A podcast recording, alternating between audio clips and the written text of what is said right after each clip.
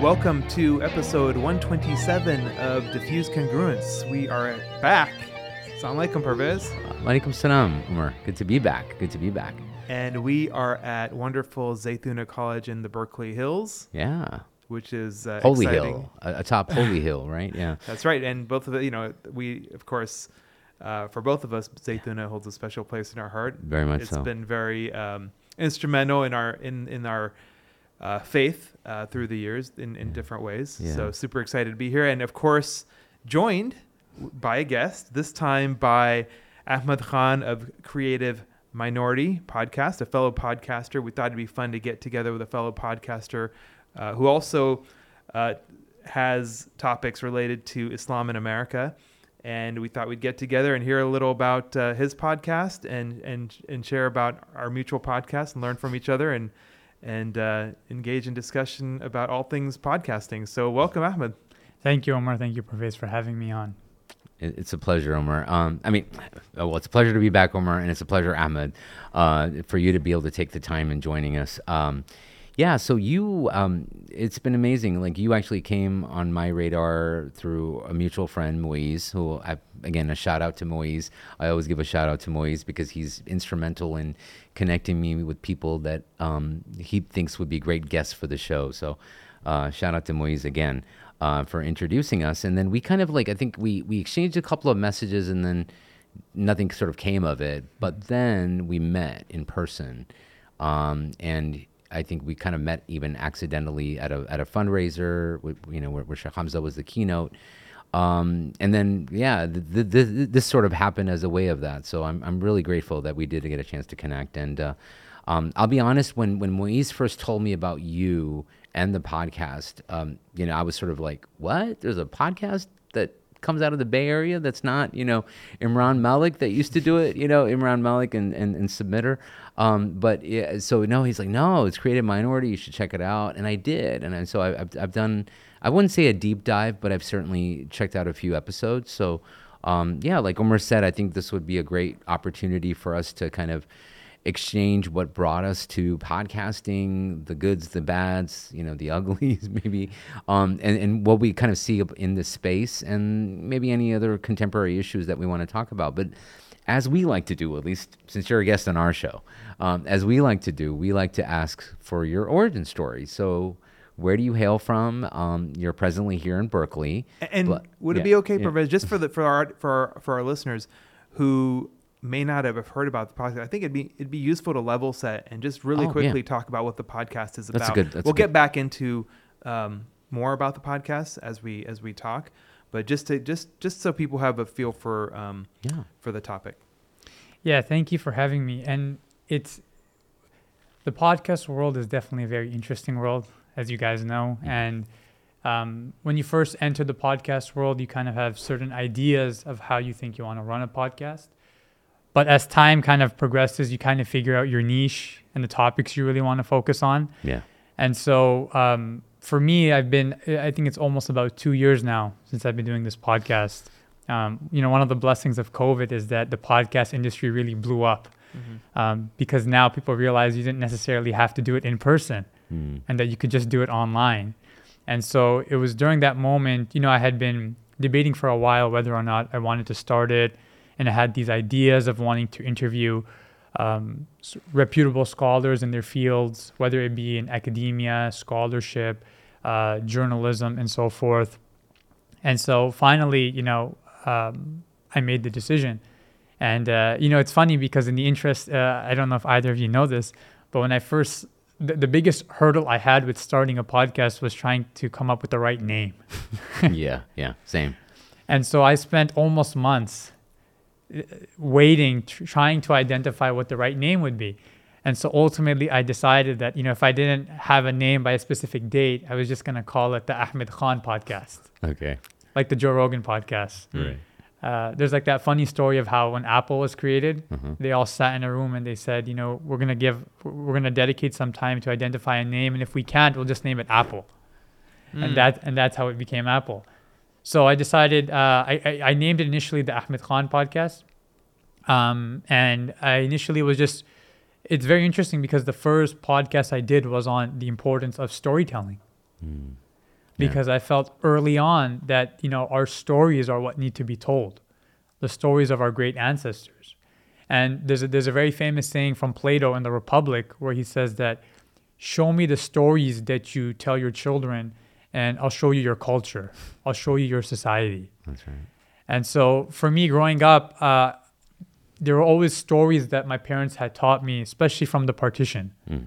Right, you know, my grandfather, my grandmother, they're directly involved. They left, and so those stories were very powerful for me growing up. Um, and so in- initially, that's what I wanted to do. I wanted to tell stories. Um, and then later on, I actually named it, renamed it to the creative minority. And uh, some people think I'm playing the minority card, but it's actually a term by uh, British historian Arnold Toynbee, who said that when society, when civilizations are reaching a, a, a point of crisis, they need these people that are called the creative minority, who are able to creatively engage these topics.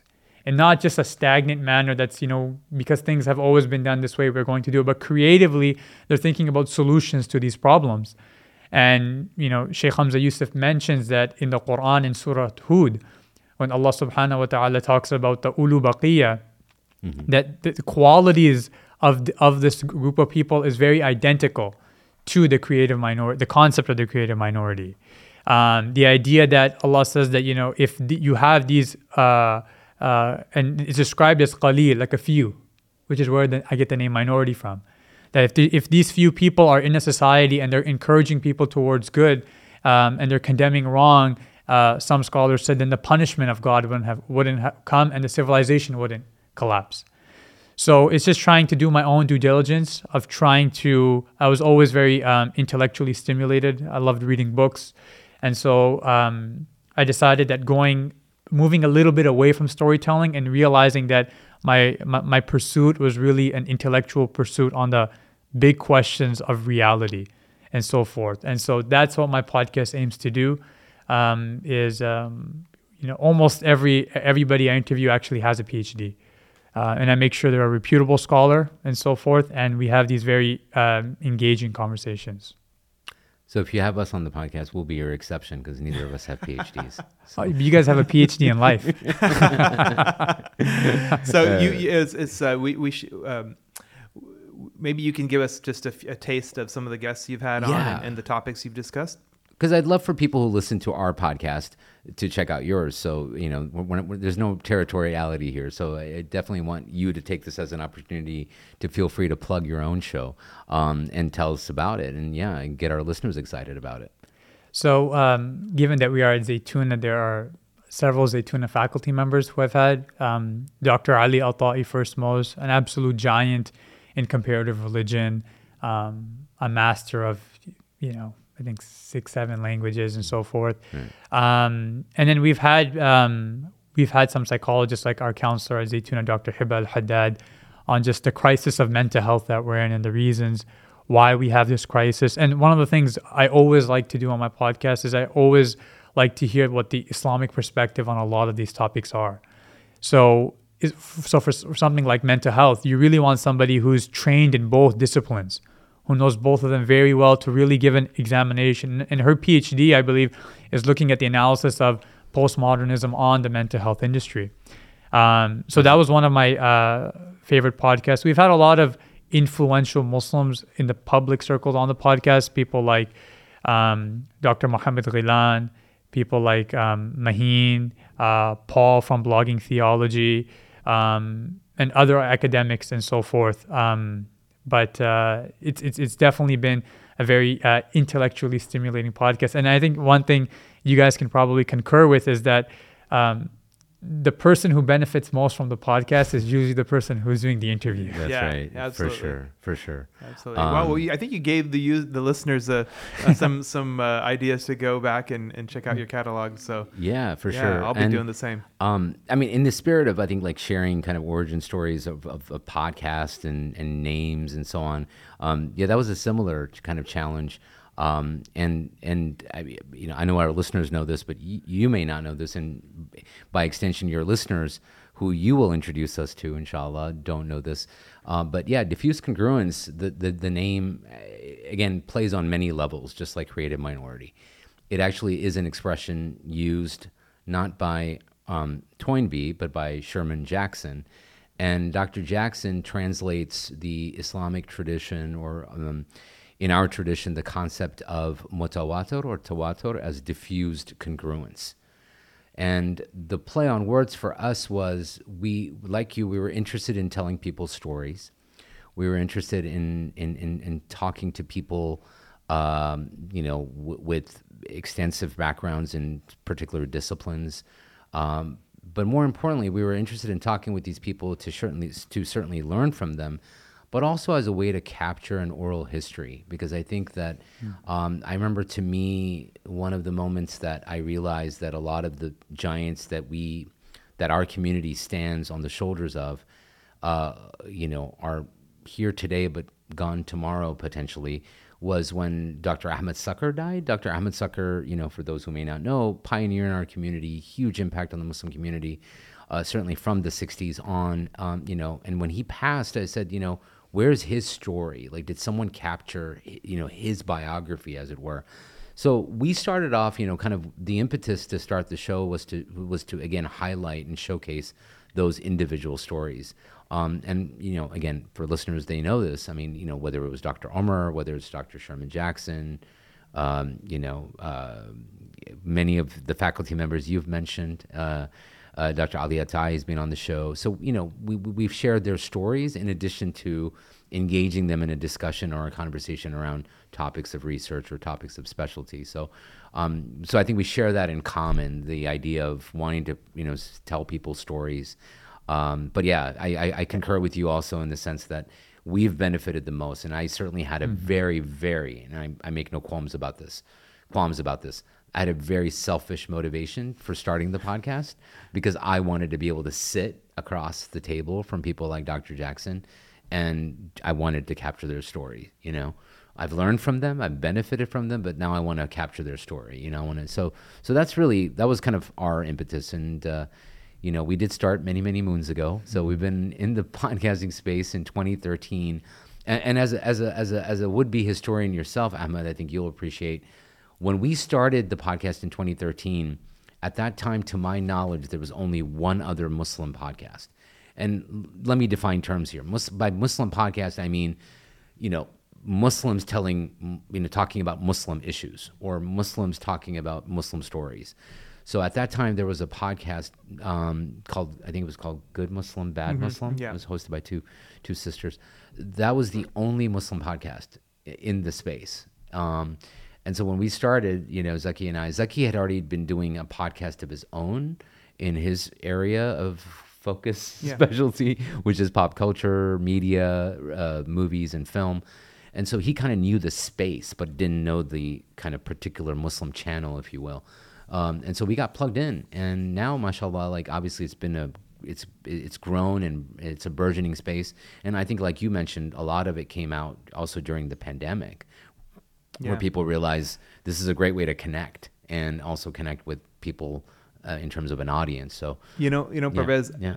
I'm actually hitting my three year anniversary. So that tells you, and I joined like well into the show being around. Like, I think it had been around for seven years uh, when I joined. Yeah. Um, Zaki then got tied up with other projects, and now it's been three years since I've, right. since I've been around. You joined right before the pandemic. Yeah, Yeah. yeah, that's right. Um, and you know, inshallah, you'll one day celebrate a point where you've been around. You've been a co-host longer than Zaki has, so- or Zaki was.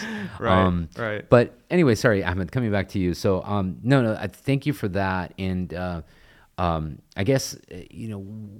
I, I- I do want to I, I want to talk about your story and then I but I think I, I do definitely want to talk about the podcast too so maybe tell us a little bit about your background and then we'll kind of go back into talking about podcasting And you mentioned like partitions, so you you can go Yeah. back in time even uh, prior to your to your birth if you're if you're comfortable doing that. yeah Yeah, so um, I was born in actually Multan, Pakistan. oh So a lot of people actually don't know that. So I was born in Multan, but when I was about four months or so, my family had relocated to Vancouver. So my father was already living there, um, but my mother, my mother's side, was completely in Pakistan. And um, ever since then, I had essentially, you know, I had gone back when I was two for a couple months, but since then until I was 20, um, I had never been back at all.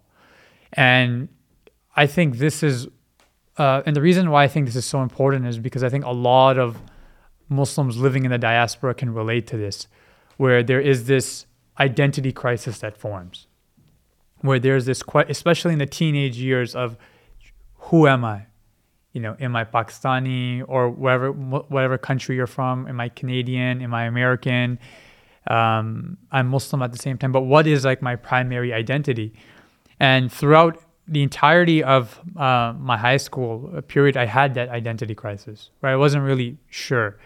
And you know, y- you're much older than I am, but it, when I when 9/11 happened, um, I was only a couple years old, right? And but by the time I got to high school, um, so this is about 2008, 2009. That's when I started seeing, you know, the discrimination that Muslims face.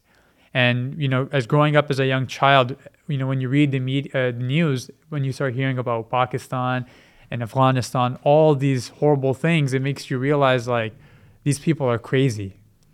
And so for me, you know, my mother would always go back to Pakistan every year, and she'd always ask me, "Do you want to come?" Right? And I'm the oldest of my brothers, and so my response would always be that no, if I go, they're gonna kill me. And so every year she would ask the same because I would just keep seeing what, what the news would say about Pakistan. And my immediate response would be, keep those people away from me. Hmm. And so when my mom's family would call her, my grandfather, my grandmother, um, my cousins, and my mom would say, speak to them, my response would be, I don't want to speak to them. These are crazy people. And that was all informed by you're saying by media Yeah. and pop popular culture. Okay, interesting. and then and then obviously you know people see media and then they impose it on Muslims as well. So my high school throughout high school, you know, I, I had a substitute teacher who walked into class one day and he said he was doing attendance and he saw my name and he he read it out, and I said here he said because my name is Ahmed he said oh um, do you mean Ahmed the terrorist? The teacher said The that. The teacher said that substitute teacher. I'm, I'm surprised because you were telling me this is Vancouver, BC. this is Vancouver. where which you know I'm familiar with Canada. Vancouver is very diverse, right? But this Uh, this is prior to the whole progressive campaign, like when it when it was completely uh, immoral to spe- you know to condemn anybody. Like my brothers right now are in school, and just if a teacher said that, they would be fired. But for me, growing up, there was still it was still because you know at that time the U.S. was still in Iraq, they were still in uh, Afghanistan, and you know there was all these things happening in Pakistan. So it wasn't it wasn't necessarily wrong. Moral, it wasn't considered morally wrong to say that to a student. And it was and I, the, I, mo- the moment I realized that is when all the students started laughing at me in the class.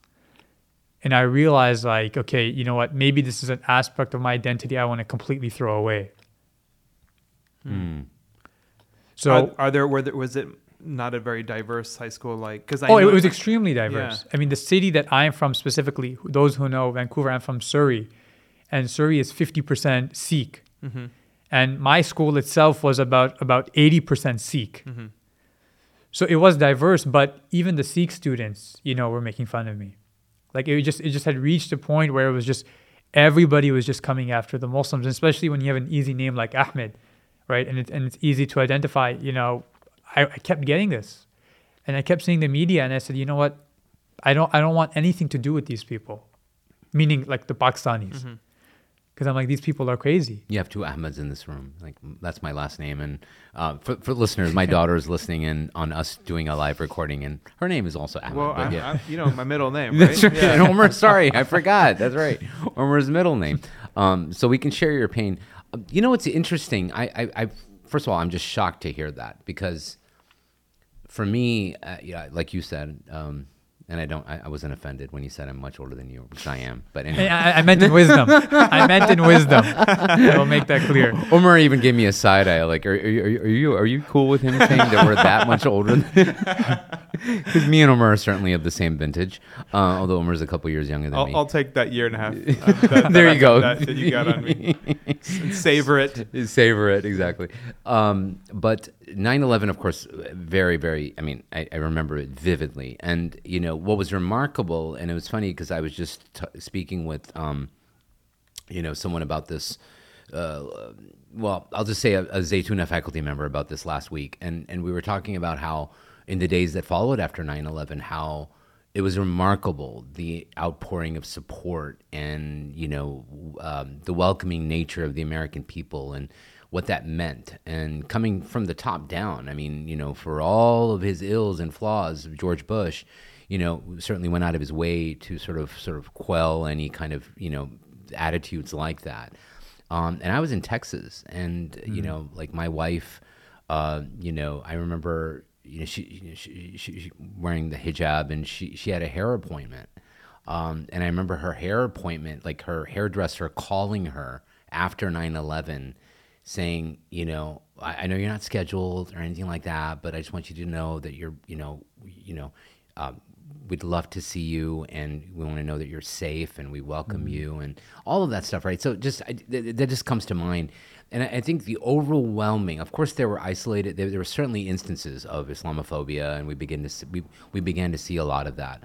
But what was interesting is, in at least the days, and I would even argue the, the, the couple of years after, hmm. it wasn't the kind of heightened and, and organized Islamophobia that we see today, and certainly I think in the time frame that you're speaking of um, because so now that, there's a whole sort of industry. Well, that's what that's yeah. what I think Ahmed is yeah. pointing out from the timeline. Like, yeah. he's a baby. That's at, right. In 9/11, so that's he's right. not get he's not seeing that. Mm-hmm. That, he's seeing kind of the post aftershocks exactly. once things have settled and the Islamic Islamophobia industry is actually starting to Absolutely. grow. Absolutely. And the only reason I mention is because I think it's I think it's important for people to remember that or to know that. You know, for people who are young, for example.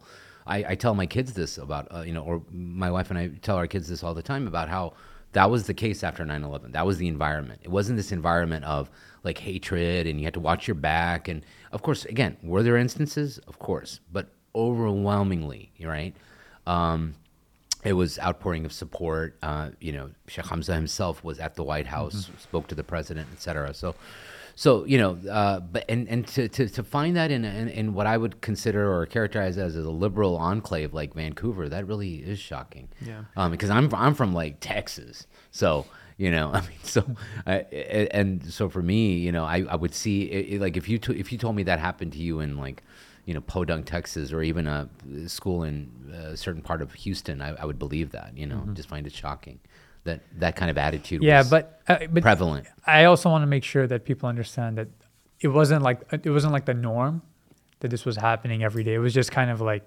these are these are stories that stick out right mm-hmm. but it's the stories that stick out that matter mm-hmm. that mm-hmm. sit in your consciousness oh yeah and so uh, you know for me w- w- when i reached the age of 20 um, it was a very crucial age in my life for a number of reasons um, it was also the year, you know, I, you know, it was the year I kind of became acquainted with Malcolm X, and that really was like the starting point, kind of behind ev- behind almost everything, mm. um, the complete trajectory of my life. And I think one of the reasons is, you know, um, when you're 19, you're like people are telling you, you know, you, you need to start taking life serious. You're, you're like, I'm only 19, but the moment you hit 20, it's like, okay, wow, like I got to get my stuff together. I hope my daughter's listening because she's sitting in the room and she's uh, about to turn 20 next month. So take it from yeah, take it from someone who's been there, right? I'm a, yeah. right. And so for me, when I reached 20, um, my mother had told me that our whole family was going to Pakistan. Oh, to go visit. To go visit right, right. all together, mm-hmm. and there was no way I could say no at this point. And so, I all of my all of my brothers had gone, and they had all told me about their wonderful experiences, but there was, I guess, whether you want to call it like a minor trauma or so forth, um, it was sitting in my consciousness like, I, I don't really know what's going to happen. And so I was quite terrified when I was going. And when I landed there, you know, it's like it's like that scene you see like in Bollywood movies, or it's like the image you have when you land at the airport that you have the whole family waiting for you. Right. And so as I land, I, I and I and I go through. Uh, uh, first of all, when I get there, um, you know, there's like some security issues and so forth. But then um, the man looks at me and he, you know, in Urdu, he says, you know, like, uh, like, uh, aap hamara bacha hai. Mm. Like, you know, you're a son. And I was like, I've never met this man before. Like, why would he say something so kind to me like that? Yeah. And then, like, as our stuff, as our luggage was going through the detector, there was like some error and there was like something in my bag. And he said, don't worry about them. Just, just let them go. Mm. Right. That was my first interaction. Yeah. And I'm like, you know what? Maybe there's something to this. Nice. Maybe everything I've been told was a lie. and I get there and the whole family is there. And these are people I've basically never seen in my life. Right. My own grandfather, grandmother, my cousins. And as Never I'm, seen it. Sounds like minimal interest as a kid, right? yeah, Or mi- and and almost like a level of kind of like hatred Mm-hmm. in your heart because you're like these people are the reason why I'm going through my problems. Yeah. Like if you guys just got your act together, my life would be so much easier. So true. Right. Right. But the moment I get there, you know, uh, there's all this love and affection that's shown to me, and I begin to realize like you know this narrative that I've been taught my whole life was actually false. And you know, I go on this entire journey throughout Pakistan, um, beautiful journey, which I, I documented actually in a book, which I hope to publish sometime soon, inshallah. Um, just documenting all my travels, all the places I've been, and just having this, you know, this cognitive dissonance of knowing, of realizing that you were wrong, and then also developing a little bit of anger towards that industry because I ma- it made me realize that they took 20 years away from away from me from my family. That for 20 years I did not know my family. For 20 years, arguably I hated them. Mm-hmm. And their names, you know, they'd always message me on Facebook or, you know, they say such beautiful things to me. But my immediate response was, you know, I don't want to talk to you at all.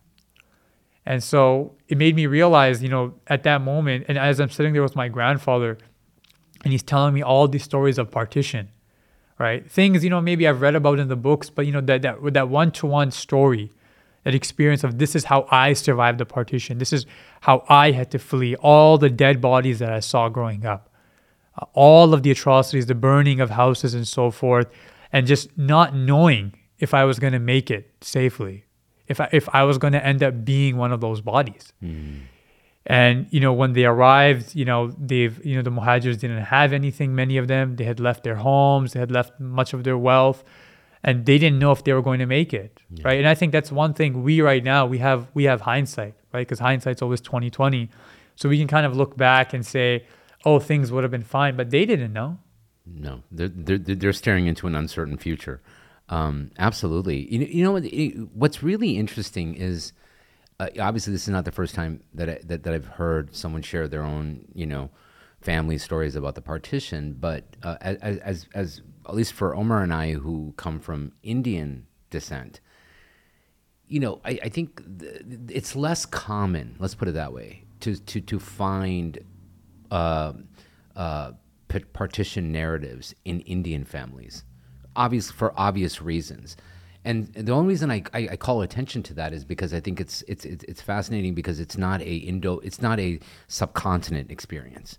It's very much an experience that is more commonly found among people who migrated to Pakistan or mig- migrated to what would later become Bangladesh. Mm-hmm. So I, I find that fascinating because I mean, it- it- like growing up, we did, I, I don't know about you, Omar. I mean, and I, I- I don't think I'm speaking for myself when I say this. Like as someone coming from Indian background, we didn't grow up listening to partition horror stories. It was mm. something that I, you know, knew about theoretically and read about in history books, but The- never. Yeah, the interesting thing is, I mean, we have a lot of relatives that ended up going to Karachi from both sides, but I think That's they true. went kind of at quote unquote peaceful times. That's right. It was the seven mm. sixties. it wasn't at that crucial that, that, Yeah. that crucial moment. You're absolutely right. I mean, in fact, me and Omar share relatives who are in and settled in Pakistan, but they yeah they went at a time where it was, and and, and they left. I think it was more voluntary. It was Yeah, more yeah. voluntary. Yeah. But the stories that Ahmed I think is, is speaking of, of you know of being you know you know basically kicked out of your home and and you know not knowing where you're going to end up and then having to flee. I mean, those are stories that I that I you know that, that I find are unique to the Pakistani immigrant experience or the Bangladeshi immigrant experience. I mean, I don't know if you would agree with that. I, I, ju- I don't know. Yeah, yeah. I mean, it's it's it's pretty. I mean, it, it makes sense right. because I mean, the people who are on the front lines are the ones who remember the memories most. That's right. That's right. And it's it, it's quite interesting because, you know, I think I think a lot about my ancestors. Mm. You know, uh, especially you know I think, and the the other aspect also uh, of me growing up because of seeing those things about Pakistan is I didn't want anything to do with my Pakistani identity. Mm. So so growing up, there was nothing about me that was Pakistani at all, except for the food I ate and maybe the clothes I would wear at on Eid. Okay. Aside from that, I really wanted nothing to do with it. So I think my reaction to kind of figuring everything out was to go into like the polar opposite direction to kind of make up for the, the missed years. So, so I, I started to embrace that Pakistani identity. And with that, you know, How was the, if you don't mind me asking, like, what about the religious identity side of things? I mean, did you grow up in a pretty religious family? Not so much. I mean, if, It was a if you're very religious sharing. family. Okay, okay. and I had spent uh, about um, close to 12 years in madrasa. Mm. Oh, uh, okay, okay. memorizing Wow. Quran. Got it. So in Canada. So yeah. were you as a kid saying, yeah. I love, I, li- I like being Muslim, but I don't want to be one of the, like cultural. I want to, I want to shed the culture and be like a pure. w- Was it that narrative or was it something else? Yeah, I find that fascinating, and that, which is why I asked the Mm-hmm. question. I wasn't trying to probe, because I, that dichotomy fascinates me, where you were Mm-hmm. a very practicing Muslim. I mean, studied in madrasa, but on the other hand, rejected the cultural part of being Muslim. Because the interesting thing about Pakistani culture is that Islam is so ingrained within the culture that it's so hard to tell the difference between the two sometimes. Yeah. Like it's just so ingrained because obviously the, the country was created solely for Muslims. Like like I mean the purpose was for Muslims, right? To create a Muslim country. And with that obviously comes uh, Islam. And so for many Pakistanis today to to have problems with Islam is almost to have problems with your own culture. So it's, it's, it's a very interesting relationship between or the vice two. versa. Yeah, or vice versa. You know, it's interesting. I did not have that strong of a kind of a um, experience in terms of rejecting culture and, and then coming back to it that you did. Um, but I could definitely relate because I was like, as a kid, I would say like, and even I would say even until relatively recently, I would just be like, focus on the religion, focus on the religion. But I think as I get older, it's you know, you know, you add it to the long list of things you realize when you get older and have kids and whatnot. You realize that those they're, they're really like two very complement culture. It's Oh, like Islamic absolutely. culture and Islamic like practice, like the faith, the deen part of it. It they're almost like glue and, and tape, right? They're they both have Mhm. use in putting something together.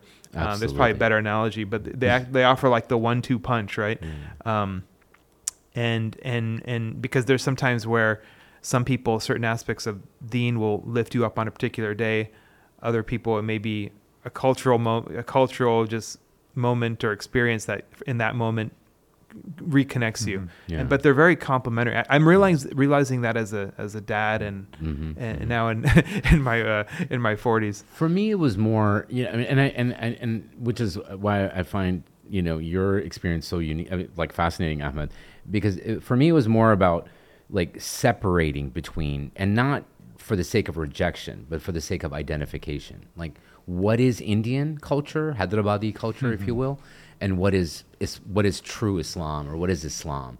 But I think to Omar's point, and that's a very, I would argue, immature way of looking at things. I think maturate with maturation comes this idea that yeah they go hand in hand Yeah. and, and and and and they are very very complementary and Yeah. yeah so sorry i No, no, I agree. continue. You know, the, the, the, and that's why Islamic law always talks about like a urf, like that's custom, right. that's right and now it's a valid source of law. that's right But for me, w- despite going through, you know, madrasa for, for, for that long, uh, I had known I was Muslim, but you know, the, the, the faith had not penetrated the heart.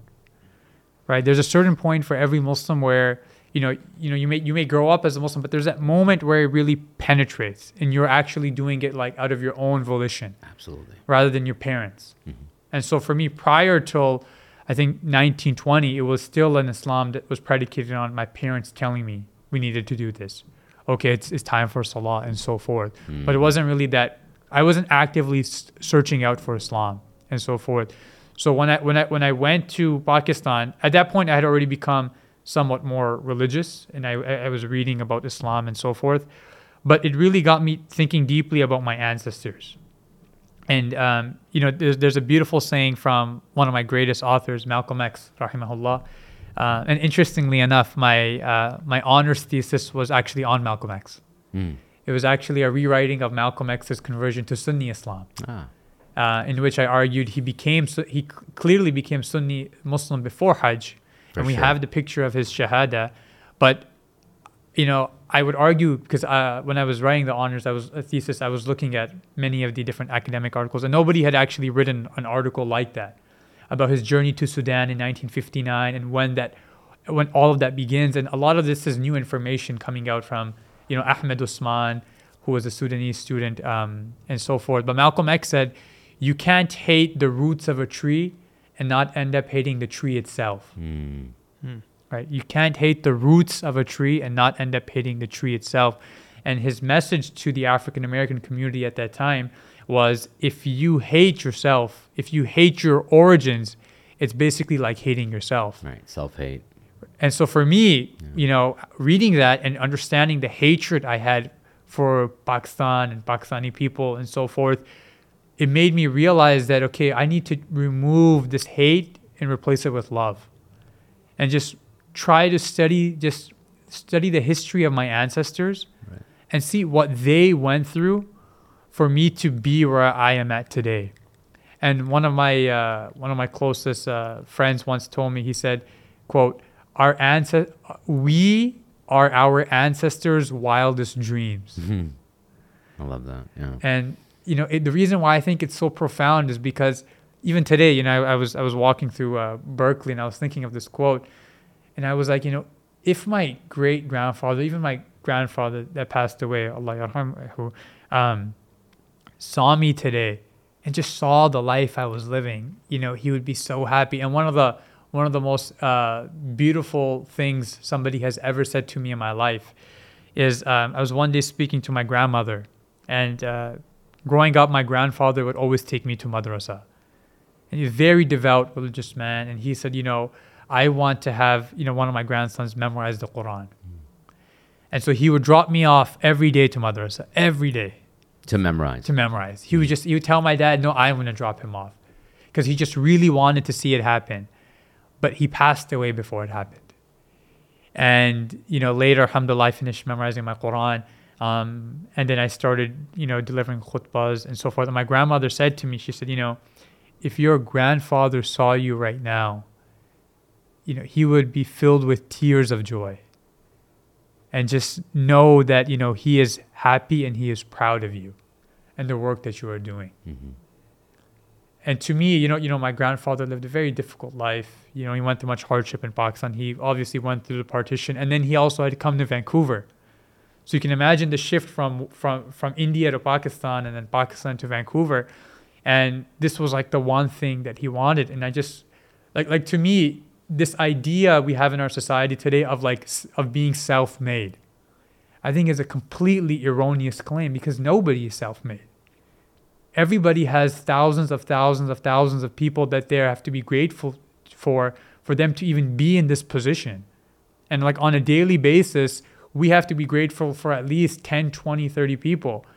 Um, just just to facilitate this podcast there there had to been dozens of people you know uh, you know for me getting approval for us to be here you know Right. there's, there's all this. And For so you know that's why i believe you know one of the things that really struck out to me about islam one of the things that really struck uh, struck out and for me is one of the one of the biggest pillars that I hold on to in Islam is the idea of gratitude. Yeah like of shukr, mm-hmm. of just recognizing that you know Allah says ni'matullahi la tuhsuha. That if you tried counting the blessings of Allah, you never could, right. right? And if you just try counting all the people you have to thank just for you to get here, you know you, we would never even get here. And so for me, as I begin to grow older, um, and as I began reading about all, you know, I, I read so much history in my undergraduate. I read so much, almost you know every continent i had You to a read history a lot. major, you yeah i said, was a right? history major. But on this specific period of, of, of pakistan i was completely ignorant. Hmm and it bothered me because I said, how am I going to study everybody else's history with the exception of my own personal families? And so what we did, and this is something that Imam Zaid Shakir uh, uh, informed us to do, informed everybody to do, is he said everybody should try documenting their family's history. Hmm so that their children have an idea of where they came from, what their ancestors had to go through. And the way we responded to this, my cousin, he sat with our grandfather and he recorded, I believe, 10 to 12 podcasts just about our family's entire history. Well, not I mean, at the time, not podcast, but he just recorded his, his No, the sharing podcast. his story. Who recorded? I'm sorry, your grandfather? No, no, my, my, my cousin with my oh, grandfather. Oh, sir. Oh, wow. Yeah, Okay. so my cousin sat with my grandfather for I think 12 hours and they just kept recording and he wanted everything. Can people listen to it? I mean, is it? It's not out yet. Oh, okay. Yeah, it's just like it's like a database. I inshallah one day I want I want to write Okay. all of so it. that's what I meant about Yeah. it not being a podcast. You you, you did like It's an oral recorded. history. Yeah. Wonderful. we did oral history because my, my, my, my father, you know, and he was passed away, you know, God bless him.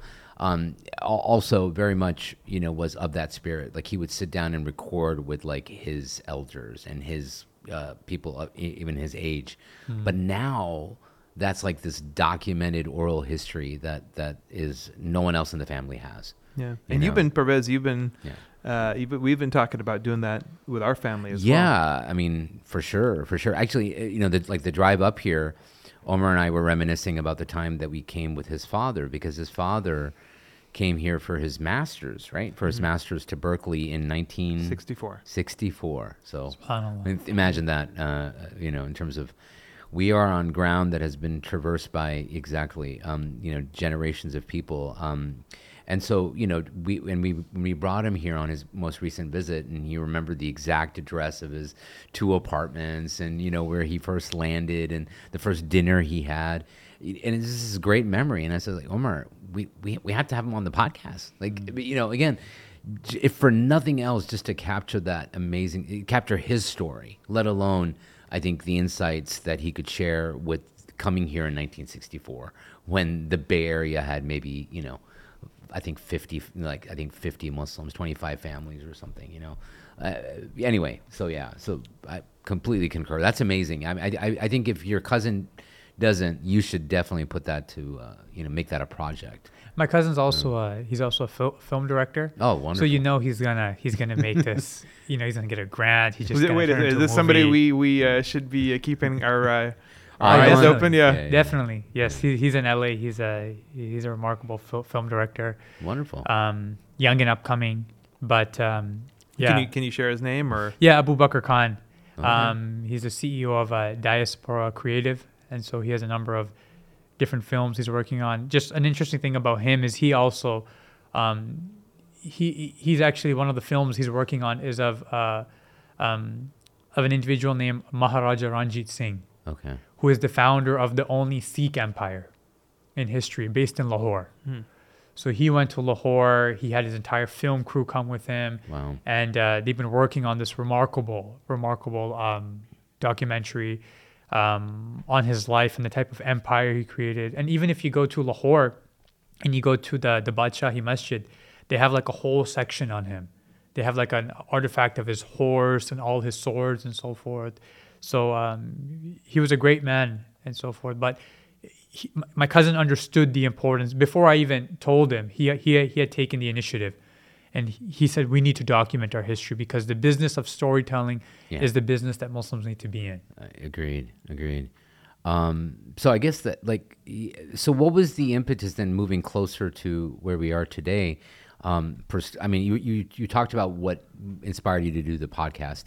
Um, but was it anything beyond, you know, again, wanting to share these stories, engaging in these conversations?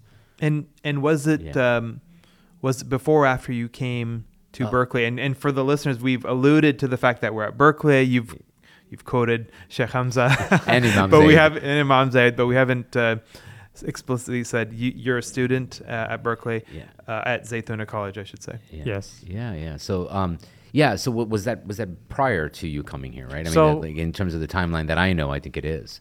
So I had um, I had attended I had did my undergrad at Simon Fraser University in Vancouver. Okay. Um, and you know the university atmosphere is a very fascinating atmosphere, especially for a Muslim because um, you know I work with many different MSAs. You know, I'm like Stanford MSA, Cal MSA, many of the ones in Vancouver. And one of the th- one of the things I've realized is that the university is really a very a very crucial moment in one's life. Mm. Even in, if we all if we ponder upon our own lives, Oh, for sure. the university time you can either go completely one way or the opposite way. Mm-hmm. And so I've seen devout Muslim. I've seen people come to university and leave 100%. devout Muslims. Hundred percent. Yeah. Or I've the- seen people come in or leave Islam. Yeah. Conversely. Right. So one of the things so when I was in university, I was kind of in that peculiar state where I was I had not established what side I was on. I was Muslim. I was praying, right? And I, you know, I had memorized the Quran, but there was still not that that iman had not entered, mm-hmm. right, into the heart where, you know, I I really wanted to learn more. And so um I was blessed, you know, just one Ramadan, you know, Allah just changed everything. I don't know where it came from.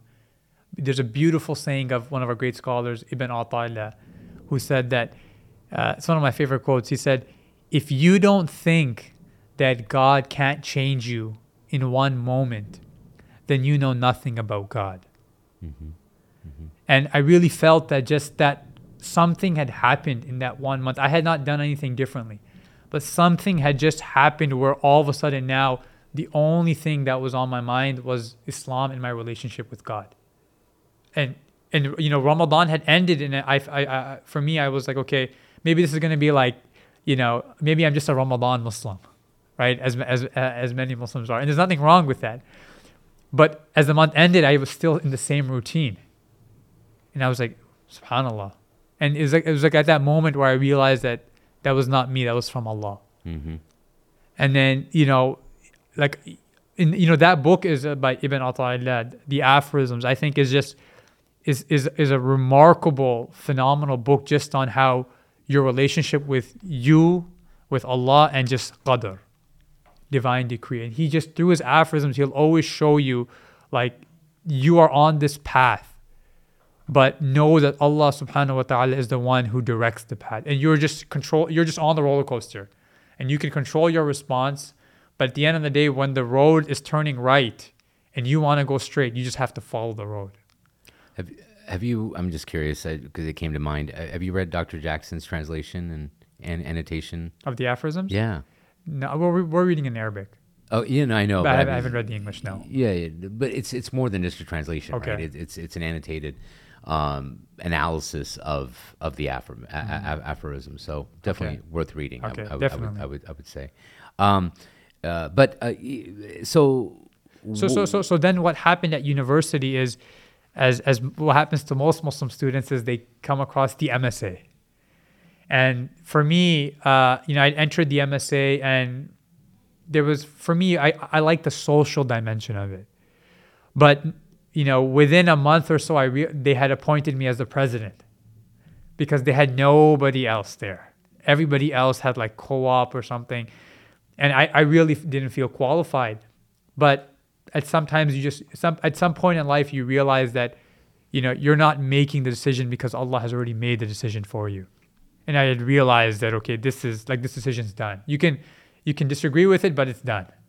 And so from then on forward, as I became the head of an organization, you know, then you begin planning many different events, organizations. You bring in many reputable scholars from outside.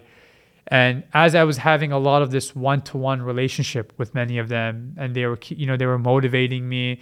They were informing me, you know, we need more Muslims um, engaging in many of these discourses. We need more Muslim leaders. It just slowly kind of built up, day by day by day. Um, and who are some of the scholars that that, that you encountered? one scholar you might be aware of is um, he used to be in the Bay, Imam Yama Niazi. He used he was a student of Sheikh Hamza. He used to be uh, more in South uh, SoCal, I believe. Okay. Um, but Imam Zaid Shakir um, had entered my life. Um, he had come to my house, and I was his chauffeur driver.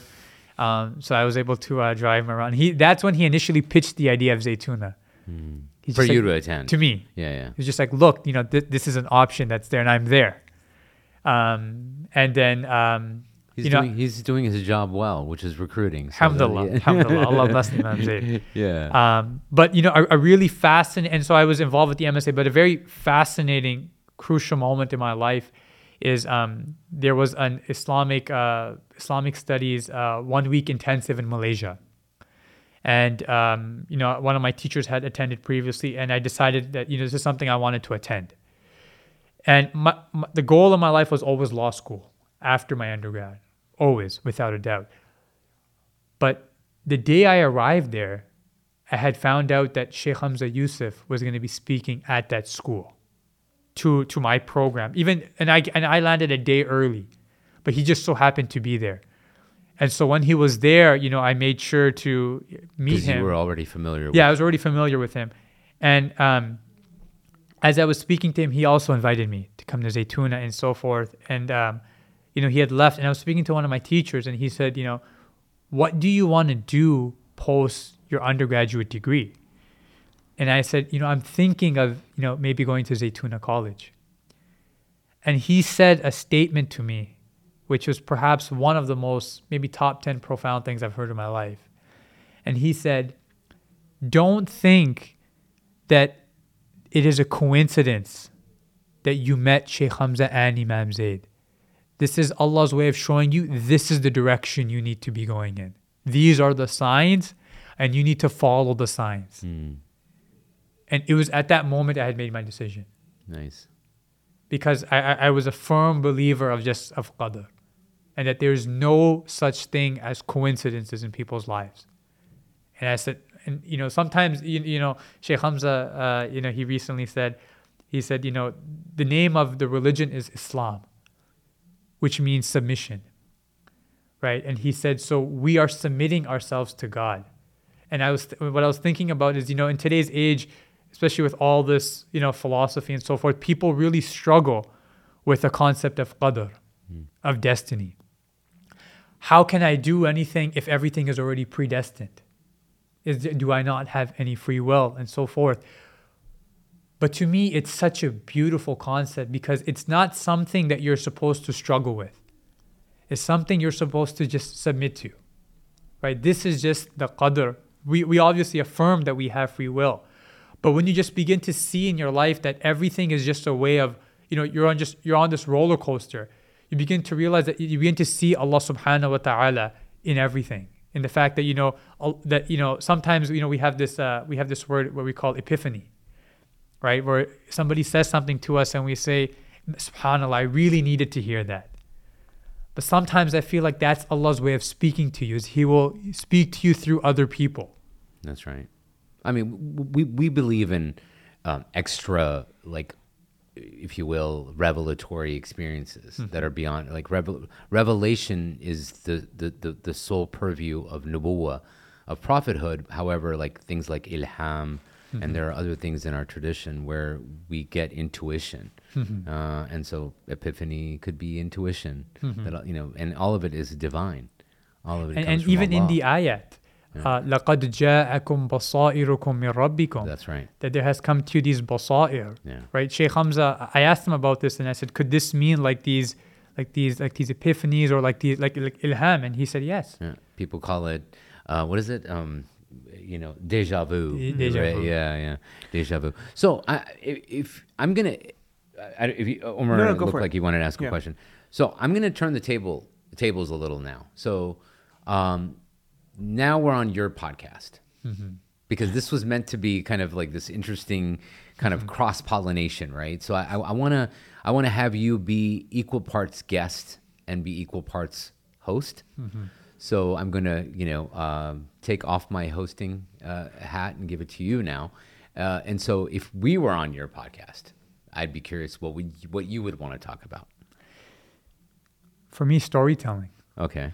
And that's that's funny because I was really thinking about that. That's kind of the theme for today is storytelling. Like he's he's You're- has a sure- sto- he's telling Well, it's a- stories, and we're, we we try to ex, you know showcase I, I- stories. well, I, I would argue that's been kind of the theme of all of our podcasts, Yeah. right? We, we, we we like our guests to tell their stories. Yeah. But we, you know, it's not it's not all too often that we have a fellow podcaster, if you will, you know, to turn the tables on. Mm-hmm, like I mm-hmm. wouldn't do this to like you Yeah, know, Imam yeah. Zaid. I, I, I will do it to you. Yeah. Um. Yeah. So. So what I will begin with, um, Sheikh Hamza Yusuf once said that, um, and I'm paraphrasing that, every single person, their life is an incredible story.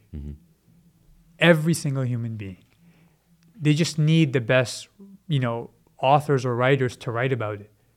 And you know, hearing that for me was, um, and this will obviously lead to a question, but for me it was very phenomenal because I had to reflect on my father's life, you know, my mother's life, you know, my grandfather's, just my siblings, and I'm like, everybody has such a phenomenal life. Everybody has a phenomenal story to tell, And you could just sit there for hours just listening to every single person's story and having new insights and having a new level of respect for them.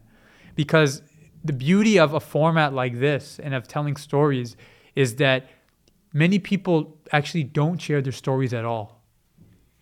And they're always hidden. So for me, when I listen to both of you know the Diffuse Congruence podcast, and I'm listening to these phenomenal stories of these remarkable human beings, the question that comes into my mind then is I want to hear the stories of the interviewers, of the podcasters. Sure, sure. Because for them to embark on such an ambitious endeavor just shows that, you know, you know, sometimes you can just look in the eyes of a person and just know that they've gone through a lot, that they have a good story to tell. And I see that in both of your eyes. wow, that's uh, that's uh, I feel like uh, Well, that's a lot right there. Omer's but, uh, Omer's eyes are post LASIK and my eyes are post cataract. So we're so I don't know what eyes you're looking into. we're looking into we're looking into the metaphysics. of course, of course. The I'm- metaphysics. I'm, just, I'm just, I'm, I'm making, I'm bringing it back full circle to you calling out our ages. Hmm. Um, uh, but uh, So so so no, no, it's, Pervez, it's, it's a fair question. Yeah. Um, so I always, def- I, and I, I, I know I've said this on the show. So I, I describe myself um, unabashedly as the Muslim Forrest Gump. Um, I've been very fortunate to be in the company of some amazing individuals and be at the right place at the right time where I got the opportunity to meet with people that would fundamentally change my life and would impact me and continue to impact me.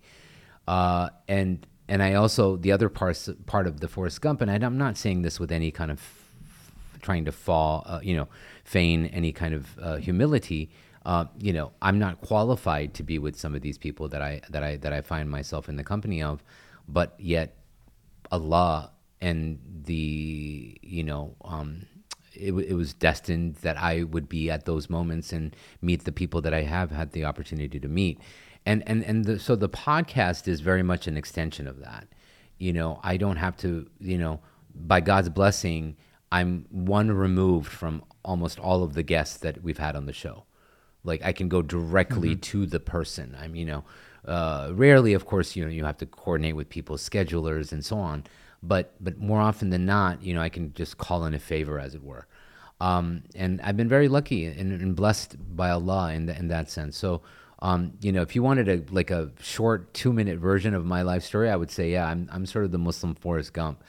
Um, and so I've been very blessed. I, I've, uh, you know, I mean, I, I've peppered our conversation even today a little bit about my background. I mean, I'm from Texas, um, born and raised.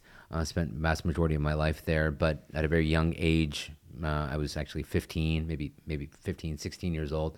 I became heavily involved in the local youth group, and then through the youth group, I got involved with MYNA, uh, and then through that ISNA, and then that really presented and opened up opportunities for me to meet some of the most amazing individuals that we are blessed to have in our community here in North America. Um, and so, um, you know, that's been that's my sort of the you know I, so I've been involved in the work as it were. You know, people like to use the word. Well, how long have you been in the da'wah? You know, well, I guess if you want to call it that, I've been in the da'wah since I was 15 years old. Uh, and and I don't I'm I'm 48. I just turned 48 earlier last or last month. So so you know I, I so it's, it's been a per, it's been a majority of my life and um, uh, you know and it, like I said I've been able to um, study formally with some of the people that I've spent time with. Um, and uh, but at the same time you know I'm I'm blessed to have um, a wife and children and family that support me and you know have sort of tr- traversed the path with me, especially my wife. Um, so yeah, that that that's sort of me in a nutshell. I mean, I could probably go on, but I, yeah, I probably bore the audience. Unless you have a follow up or something you'd want to know. I have a follow ups to both of you, so Oh, I- sure, I, I, sure. want Yeah, to hear I want to hear Omar's story yeah. now. So I'm I'm not in front of the in front of uh, uh, audiences or anything like that. So this this would be new to me. But uh, you know, I'll give you I'll give you a little anecdote, and maybe that'll that'll be it. Um, so we when we went and visited uh, uh, Imam uh, Dr. Muzammil Siddiqi, Yeah. I just went because you know I, I wanted to go on a road trip with Pervez, and and I knew you know, I'm sure I- I knew it'd be an interesting conversation. Um, but I really walked away with um, like a renewed sense of iman, right? And so to me that was worth it. Like I'm not I'm not that knowledgeable about Islam. I have horrible tajweed. I just do the best I can. What I do know is like I love Allah. I love Prophet Muhammad sallallahu alaihi wasallam. Yeah. And if I can stay connected to Deen in any sort of way, Mhm. even if it's just through meeting good most good people and be inspired, then I'll take it. So that's that's kind of it in terms of Mhm. the podcast. So I can't resist, and, and, and I'm sorry, I, I don't mean to j- jump in as host again, but ask a follow up to that is, and, and I, because I find that fascinating because you, unlike the two of us, uh, you spent time in the days of Zaytuna Institute, Yeah. you know, sitting at you know on, on you know on, on Jackson Street in Hayward. So I guess my question then is, you know, what was different about the experience that you had with Dr. Muzammil Siddiqi? Um, it it was similar. It was actually Yeah, similar yeah, because but it, was- had been a while, I guess. It had been a while. So, Yeah. You know, I've, I've, I've, I've, I've, we were talking about it up here. I've, I've probably sat and listened to Sheikh Hamza for hundreds of hours over the last 20 years. Like I, in, in, by, you know, 631 Jackson, those Saturday, Sunday courses, but I never took a class. I never took like a official class and memorized a text or anything like that. So I always walked away with, well, what I want, what, what am I getting out of this? This is an entertainment, right? and I don't think I could like regurgitate the text or give you the the ruling or anything like that. But I always said, if I can walk away with seeing the world in that similar way, like that Islamic way, like seeing the world through that lens that somebody like a Sheikh Hamza sees the world in, because they're seeing it through gratitude, through patience, through Allah's beauty, you know, the creation, the beauty of the creation, Rahma. Like that's what I try to take in. Mm. Not so much, I haven't been that successful in terms of like memorization and, and, and you know, fiqh and, and, and classical text. Like I just hasn't, for whatever reason, hasn't um, stuck. I mean, you know, I I haven't followed up on it maybe, right? But, um, but I but I, I do want to like retain that essence, right? So if I if hopefully inshallah some of that some of that's stuck on the heart, right? That's No, that's, that's, my hope. beautiful. I think that's I think it's very beautiful. Sorry. Yeah. Yeah, you know, um, I feel like after attending many of these lectures, if I, I really believe that if the only thing you take away from the lecture, you don't remember anything that the scholar actually said, but you just left feeling good and feeling that you know you love Allah just a little bit more. Just your iman just is a little bit stronger. I feel like it was completely successful. That's right. So you know the idea of you know not being able to regurgitate everything, or just the fact that your iman was still there and it got a bit stronger, and you knew that you know, you know this this is God's religion. Uh, for me, that's more than enough, and I think that's a it's a very beautiful aspect that um, I think some people unfortunately they tend to think that you know I need to know all this information and I need to walk out with all of it. But in reality, if you just if the heart changes, that that's what really matters. Yeah, I, I mean, you know, like uh, so, so something Dr. Jackson likes to say is, you know, is, Islam is not about information; it's about transformation. You know, and, and that's exactly right. And and and you know, I think what both of you are kind of alluding to, without maybe naming it, is is this is why in our tradition, equal to the pursuit of knowledge is the is the is the idea of sohba of of you know just sitting in the company of individuals who are more learned and you know arguably closer to Allah than we are. Hmm. And that alone just you know there's nothing utilitarian right? It's it, you know, me and Omar that's an inside joke sorry. But uh, it's just the essence of being in the company and the presence of these individuals that uh, w- whether or not you retain the knowledge that they may or may not pass on to you you you you leave with their essence. Like you leave with an essence that they you know inhibit. Uh, and i think that's the beauty of whether it's a lecture or whether it's even just simply simply sitting and having tea with someone um, you know who is more learned and more experienced than the other per than than we are. So um, I, I I've come to really appreciate that as as I've gotten older. You know, where it's not about retaining, you know, the information as much as it is like is that how how how did that experience transform you? Well, you know, I think one of the beautiful aspects about Islam um, and many of the hadiths of the Prophet sallallahu alaihi wasallam are that you, they, they essentially say that you are you are with the people that you associate with. Oh, I thought you were going to say uh, because in, in hadith discourse, what I find very like and very much to the point of what we're talking about is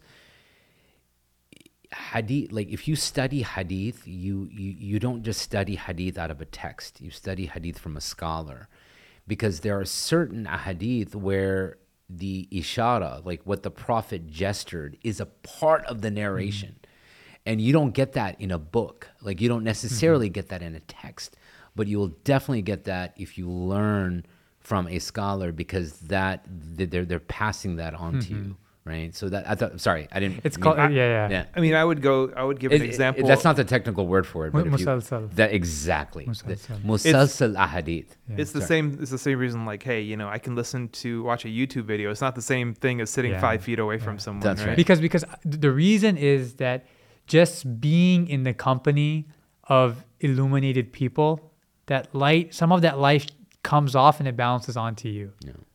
and that's all you really need because some of these people just that we, we have the great fortune of being around are just you know they're walking away and they're just completely illuminated. And one of the reasons is because um, like many of the du'as of the prophet sallallahu alaihi wasallam uh, center around the concept of light there's a one very long, beautiful hadith. Allahumma ja'al fi qalbi nura, wa fi lisani nura, wa fi sam'i nura. That Allah grant me light in my heart, in my tongue, on top of me, on my right, left. Just it- this is a religion of light, envelop us and I, it, it envelop us in light.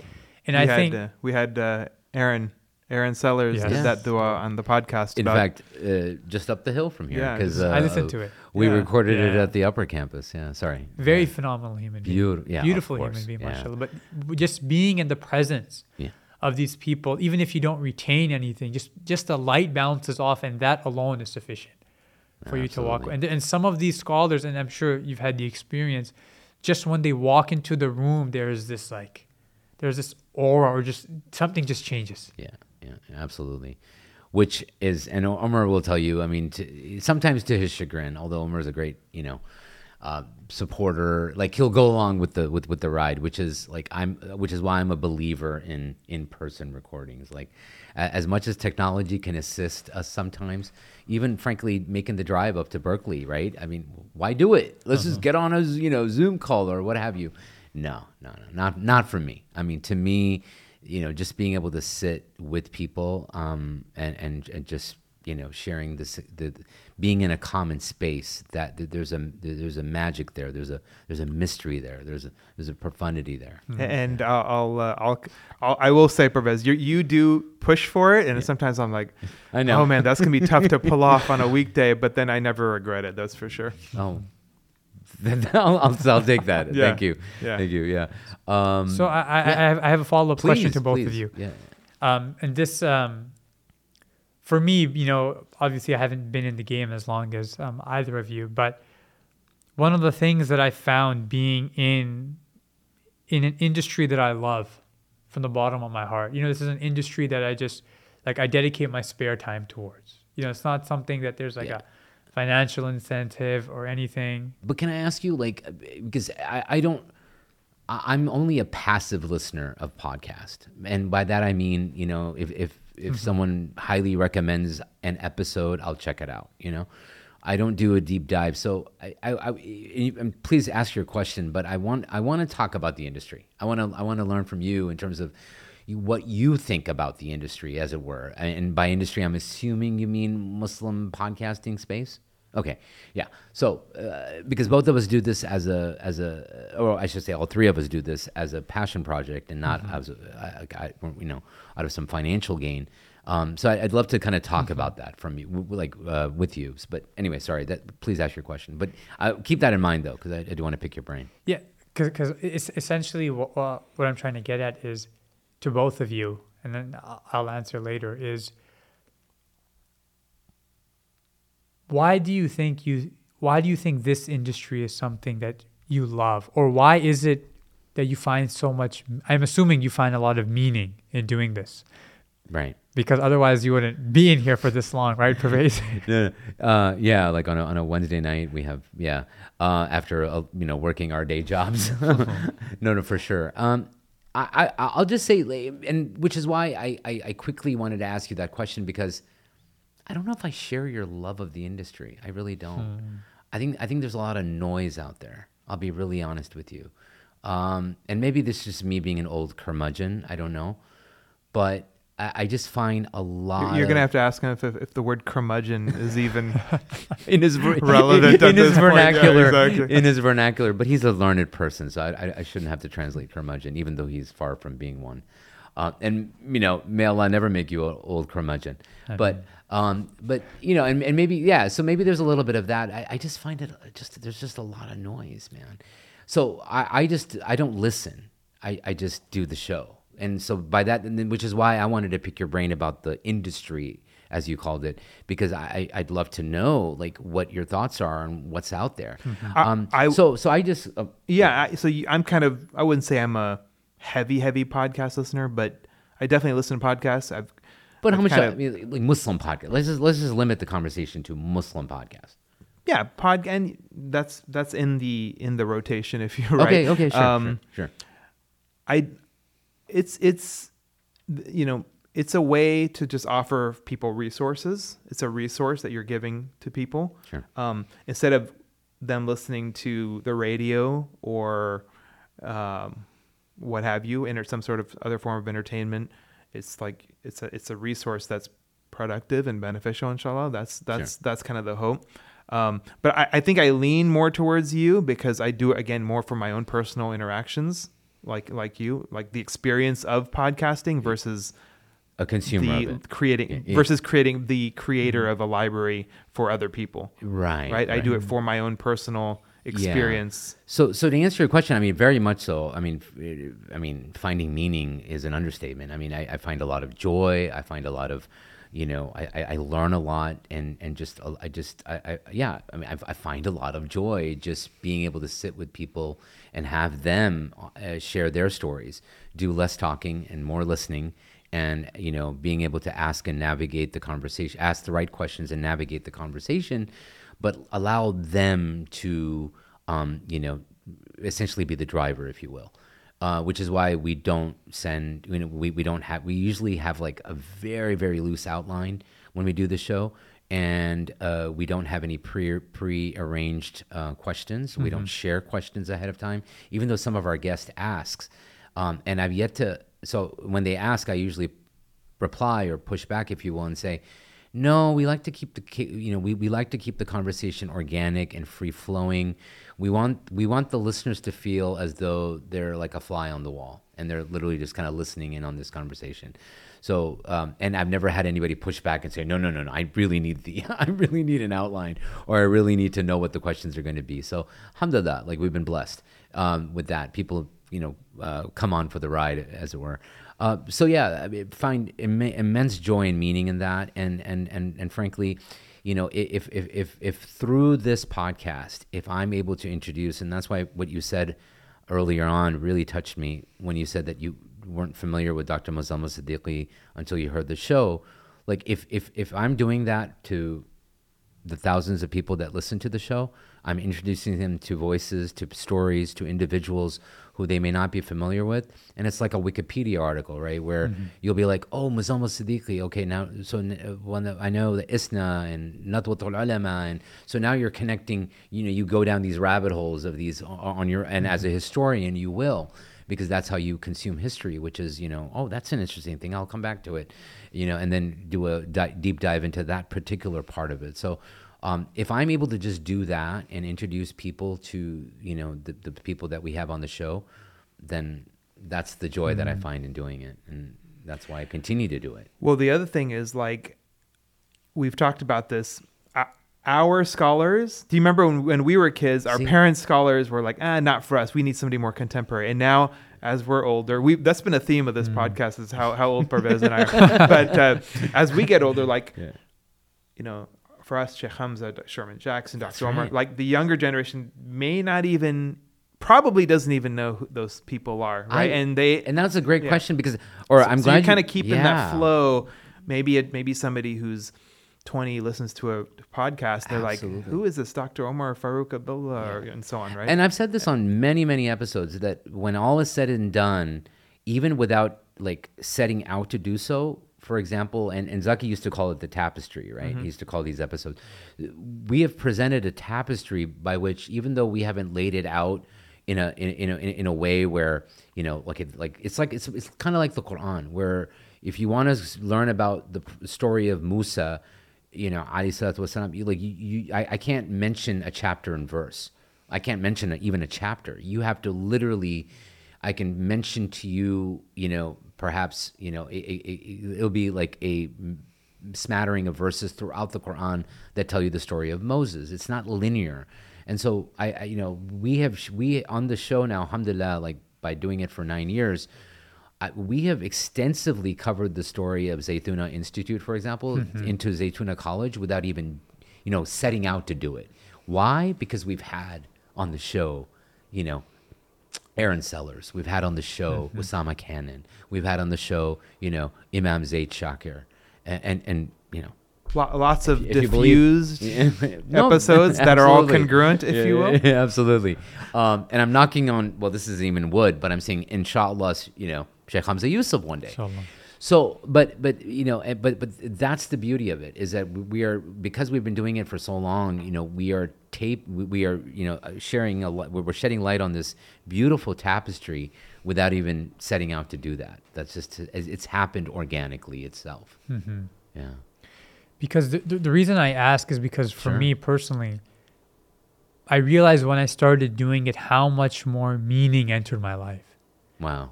and how much better it was. Because for me, because I was I was engaging on, you know, because I you know, I was very intellectually stimulated. I would choose a difficult topic. I'd choose a speaker, and then I would dedicate that whole week to just research. Yeah. It was like the only thing on my mind. And I was learning all these phenomenal things.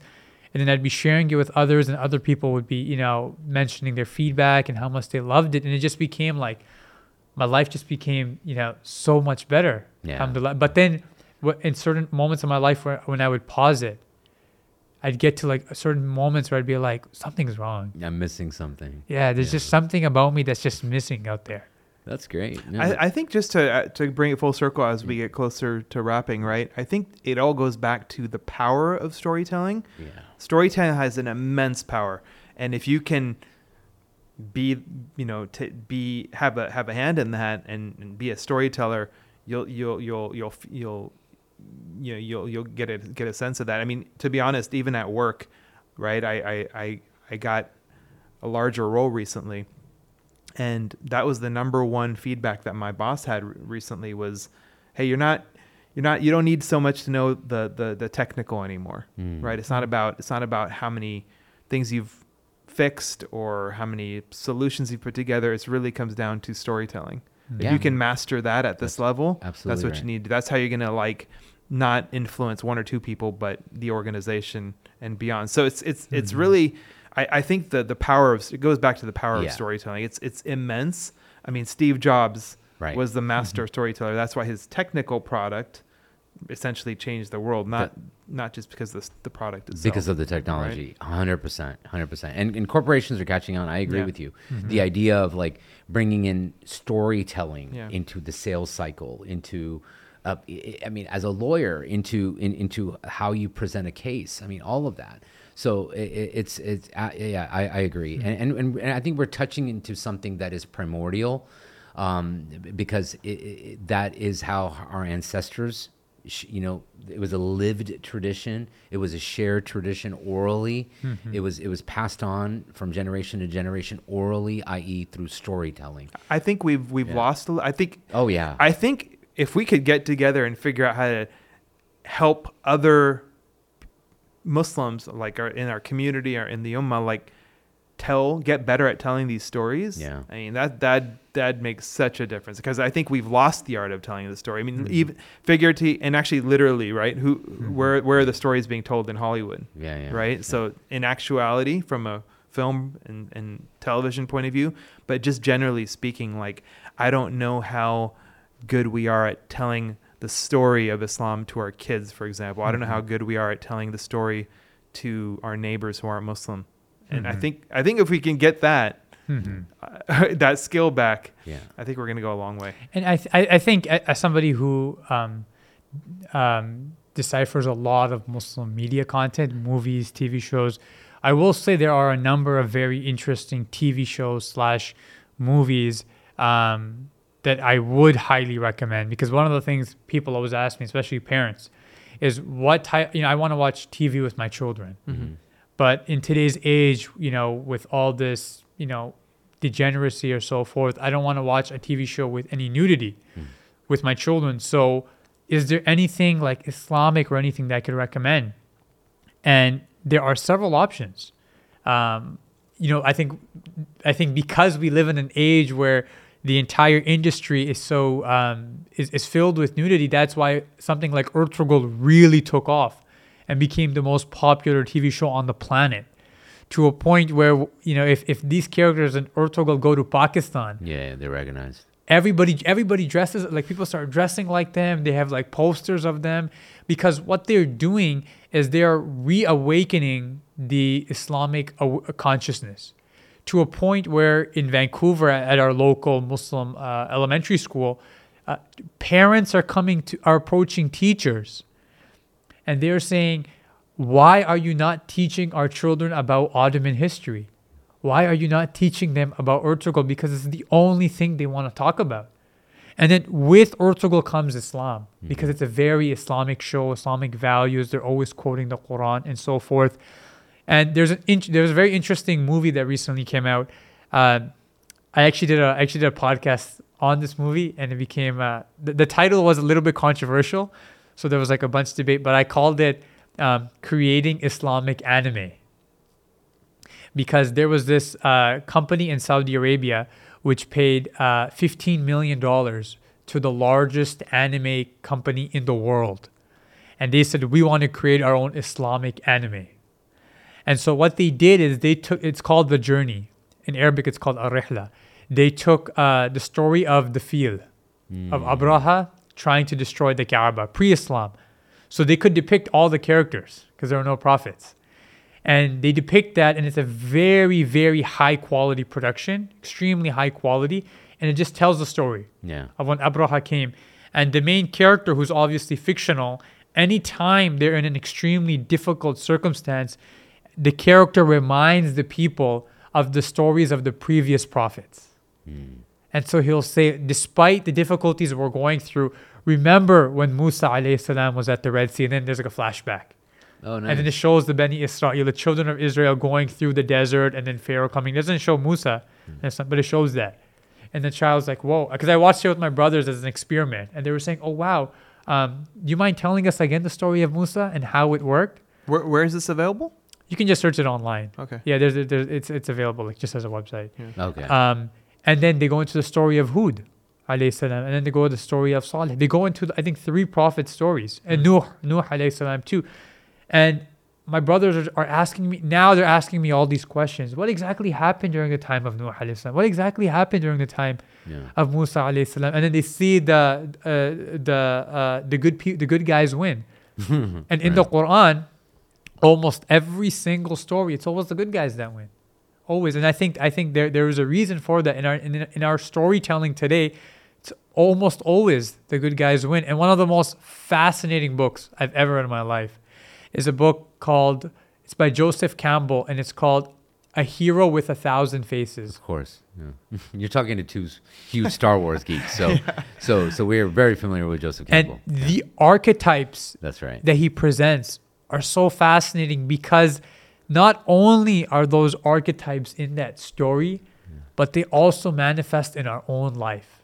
and they're in they're in Every the day. stories that we read for inspiration. You know, it, it's so funny. Um, you're, you're probably the second, if my memory serves, you're the second person on the podcast to bring up Joseph Campbell, um, and, and, you know, um, uh, and the hero with uh, A hero with a the- thousand the faces. Hero with a thousand faces. That's right. Um, and and this the first one being Meraj uh, Mohiuddin, who wrote the book Revelation. I don't know if you're familiar with either. Doctor. Doctor yeah, Meraj, Dr. yeah. Oh, dude, you gotta, you gotta, you gotta check out Revelation. So Revelation is a book of the Sirah, but written as a Western academic textbook. It's written with that reader in mind. Uh, you know, you pick up Martin Lings and you can read it. Um, for a lot of people, they might not find Martin Lings as read as readable, as it may be for people of our generation, certainly, uh, or yeah.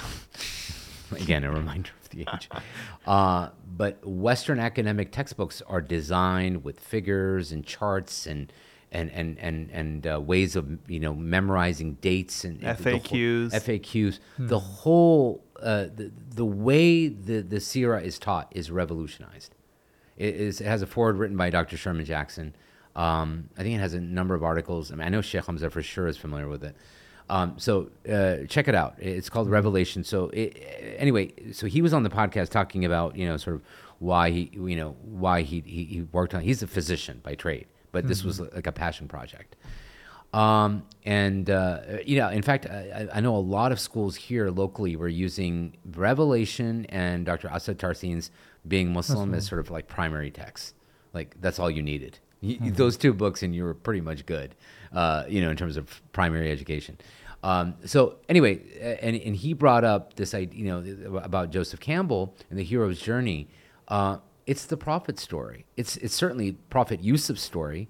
It's Malcolm's story it, it's it's many of the many of the stories that we get inspiration from uh, you know fall in line with the archetypes that campbell talks about um, so there's a there's a deep profundity there and, and he's not making that up i mean he's drawing Yeah. on ancient Yeah. traditions uh, and, and again storytelling tropes that are tried and true through the ages um, the, the, I mean, the the best story is supposed to be that of Prophet uh, Yusuf, right? That's right. Uh, and the Quran says it. Yeah. In the opening verse of that of that surah. So, um, eh, yeah, but yeah, so I completely agree with you. Um, but yeah, as we begin to wrap, I I, I do want to kind of you know come back to the conversation that I did want to have with you about this about the industry that we find ourselves in, so to speak. Um, what's out there? Maybe I'm just not in tune with the right podcast because and and and maybe I should go back and, and define what I mean by there's I just find it to be a lot of noise. There, there is a lot of noise. It's, it's, it's like you know how they used, they used to say eighty five percent of startups fail. It's, it's kind of like that. Like podcasts come and go. They do come and go, but I Um, mean I'm talking even this- the ones that have lasted Mm. Are just like I'm not interested in the flavor of the week. I'm not interested in hopping on the latest social media, um, you know, outrage story.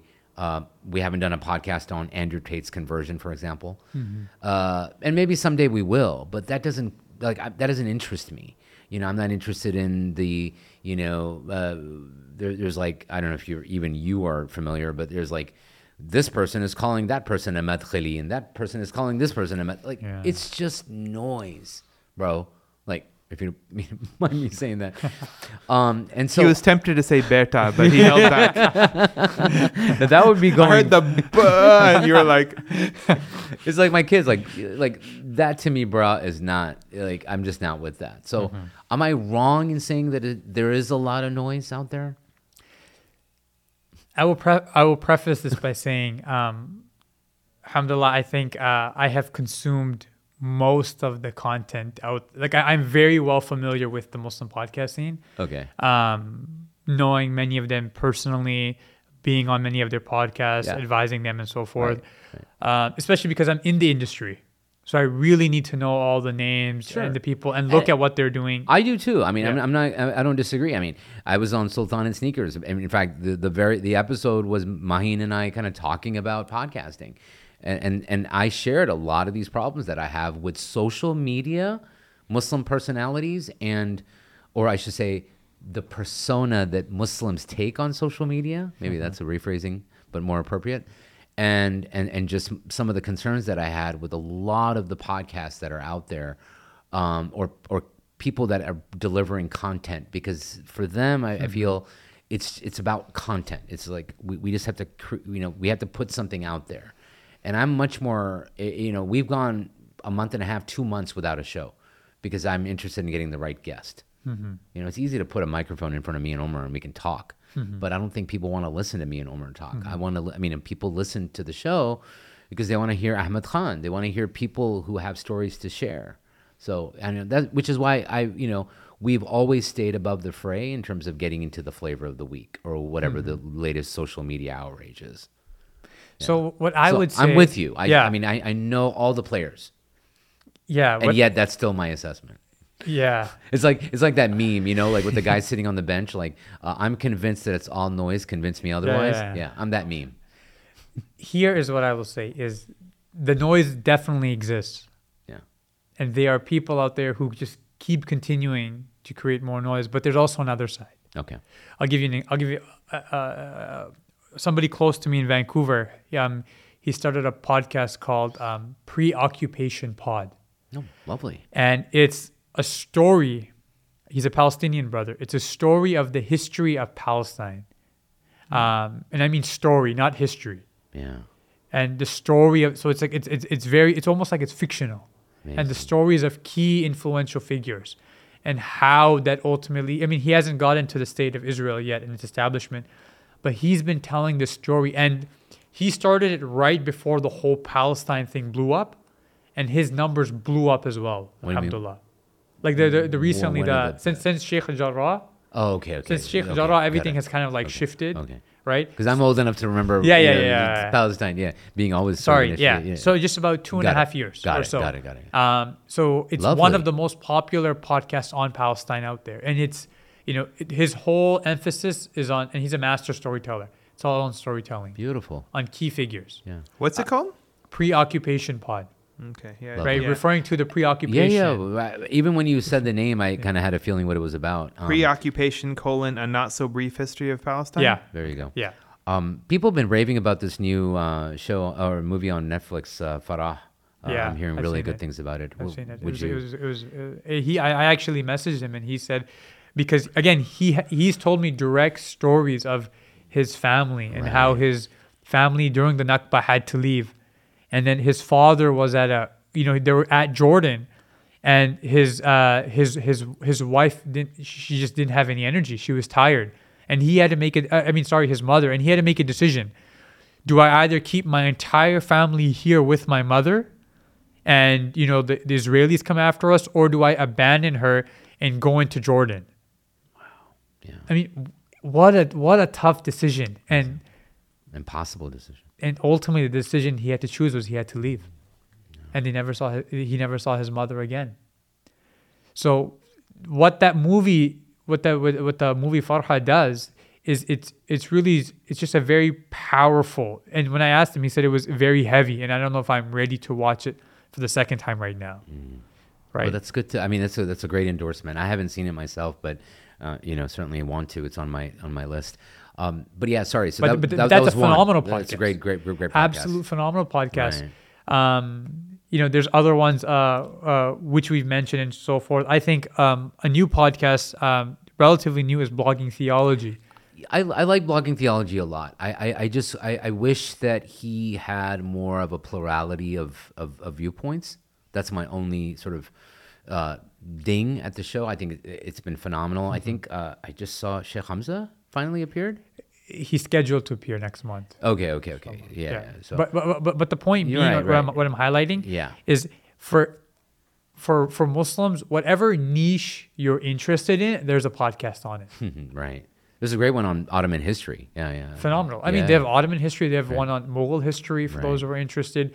Um, those who are, uh, they have ones on. I mean, I think the mo- arguably the most popular one is a woman's one. I think the digital sisterhood. Story Oh sisterhood. yeah, I haven't checked It's out. usually, the- it's, yeah. I mean, th- there's a podcast for everything. That's why for me, I feel like if like Muslims are engaging, anybody who says Muslims are not engaging, I would say they're false. right, right. Whether or not their engagement is correct or not is different, but they are engaging. And I, from what I'm seeing from the Muslim media discourse, I am largely pleased. Good. Largely because the larger channels, I mean, the largest channels are the ones that just talk about Islam, like Merciful Servant and so forth. And they are getting millions of views, Good. Yeah, yeah. right? And this is where, like, like, like for, for now, in this age, we live in an age of information. Almost any topic on Islam, you can search it up online and you can find a reputable scholar speaking on it. That's for sure. No doubts there. Yeah. Um, yeah. So well, I- I, I, I was literally just searching and adding these to my podcast collection as you were talking. So I have, uh, I, I know uh, I'll be, I'll be uh, using my walks during the holidays. or what you'll be listening to, yeah, during Yeah. your walks. Um, well, uh, thank you, Ahmed. That was that was that was just a great conversation. I think we went we kind of covered a lot, so hopefully our listeners uh, benefited. Um, so certainly our listeners can check out your podcast, Creative Minority. They can find it on any platform where they listen to podcast. Um, I guess if people want to engage you or reach out to you, is that the best way to do so? Um, maybe uh, I'm sure you take listener feedback and comments. Um, or how would, how would you close the show if this was you know since this is going to go on your uh, on on your platform as well? Anything you anything you typically share? Yeah. Just on a closing note, um, I always like to close with uh, somewhat of an Islamic reminder. Mm. Um, and always, you, you know, um, Imam Ahmed bin Hanbal, uh, radiallahu anhu, said that if Allah subhanahu wa ta'ala revealed this one surah, it would be sufficient for the Quran. And that was Surah Al Asr. And, you know, the, the early Muslims, the Salaf, they would always end their, end their meetings by reciting Surah Al Asr. And the it's it's it's it's arguably one of the shortest surahs in the Quran, but the meaning within the surah, you know, I cannot do justice to it. I can simply do give a translation, which I've gotten from scholars, but almost everything is in there. Um, and for those who haven't seen, I would highly recommend Sheikh Hamza Yusuf's recent lecture on the mindfulness of the Prophet sallallahu alaihi The mindful messenger. the mindful messenger where he talks about time. Hmm. Because he talks about surah al-asr where allah subhanahu wa ta'ala says wal asr innal insana lafi khusr. That allah takes an oath by time. And the scholars say whenever you know whenever we make an oath on something we'll get we make an oath on something that we value. Hmm. Right? You don't make an oath on random it's something you really value. And the scholars say when allah swears on something the value of that thing increases exponentially so when Allah swears by time and then says, indeed, mankind is in a state of loss, that every moment you recognize that time is the one thing that you can never get back. And that's why, for me personally, doing a podcast and having guests come on makes me feel so honored because they're giving me the one thing that they can never get back, which is time Time Yeah. that they are dedicating an hour and a half of their schedule just to sit with me, All right. right? Where they could be doing so, and these people are doing phenomenal things, right? So Allah says that mankind is in a state of loss, except those who believe. Those people in الذين آمنوا وعملوا الصالحات, those people who engage in righteousness, right? And some of the scholars say this is you engaging in righteousness yourself. إلا الذين آمنوا وعملوا الصالحات وتواصوا بالحق and then they command others to righteousness. So first, uh, and وتواصوا بالصبر. So they, they give they give a list. So step one is you seek knowledge and you you learn about what is right and what is wrong, and then you act it out on your own life, right? And then you command other people because you don't want to be a hypocrite. And once they start seeing that you know you're actually a man of your word, and then you're advising them, like for us, all of these great scholars, we've seen what they've done with their lives. And if they tell us to do anything, we know they've done it, right? We know like they're, they're practicing it. And so, and then the last one is وَتَوَاصَوْا بِالْحَقِّ وَتَوَاصَوْا بِالصَّبْرِ. And then you advise people towards patience. So um, just slowly, I'm kind of realizing, you know, the beauty of why they would always end everything by reciting Surah Al-Asr. And I think uh, it's uh, in an age where we live in an age of distraction. Um, and being in the podcast industry, you know, you're taking an hour, an hour and a half of people's times. You want to make sure that it's quality, that it's something that they're benefiting from, and so forth. So um, it's first most a reminder to myself, but uh, to all of us, inshallah. Yeah, thank you. No, thank you for that. Uh, I'm sure our listeners will benefit from that as well. Um, so definitely uh, check out uh, Creative Minority. Uh, and as always, uh, if you have feedback, questions for us, you can reach us uh, uh, reach out to us on diffusecongruence at gmail.com or hit us up on Facebook or Twitter. You can find us there. Um, and I guess join us on the next episode of Diffuse Congruence and join Ahmed on his next episode of uh, Creative Minority. Inshallah. Assalamu alaikum. Assalamu alaikum.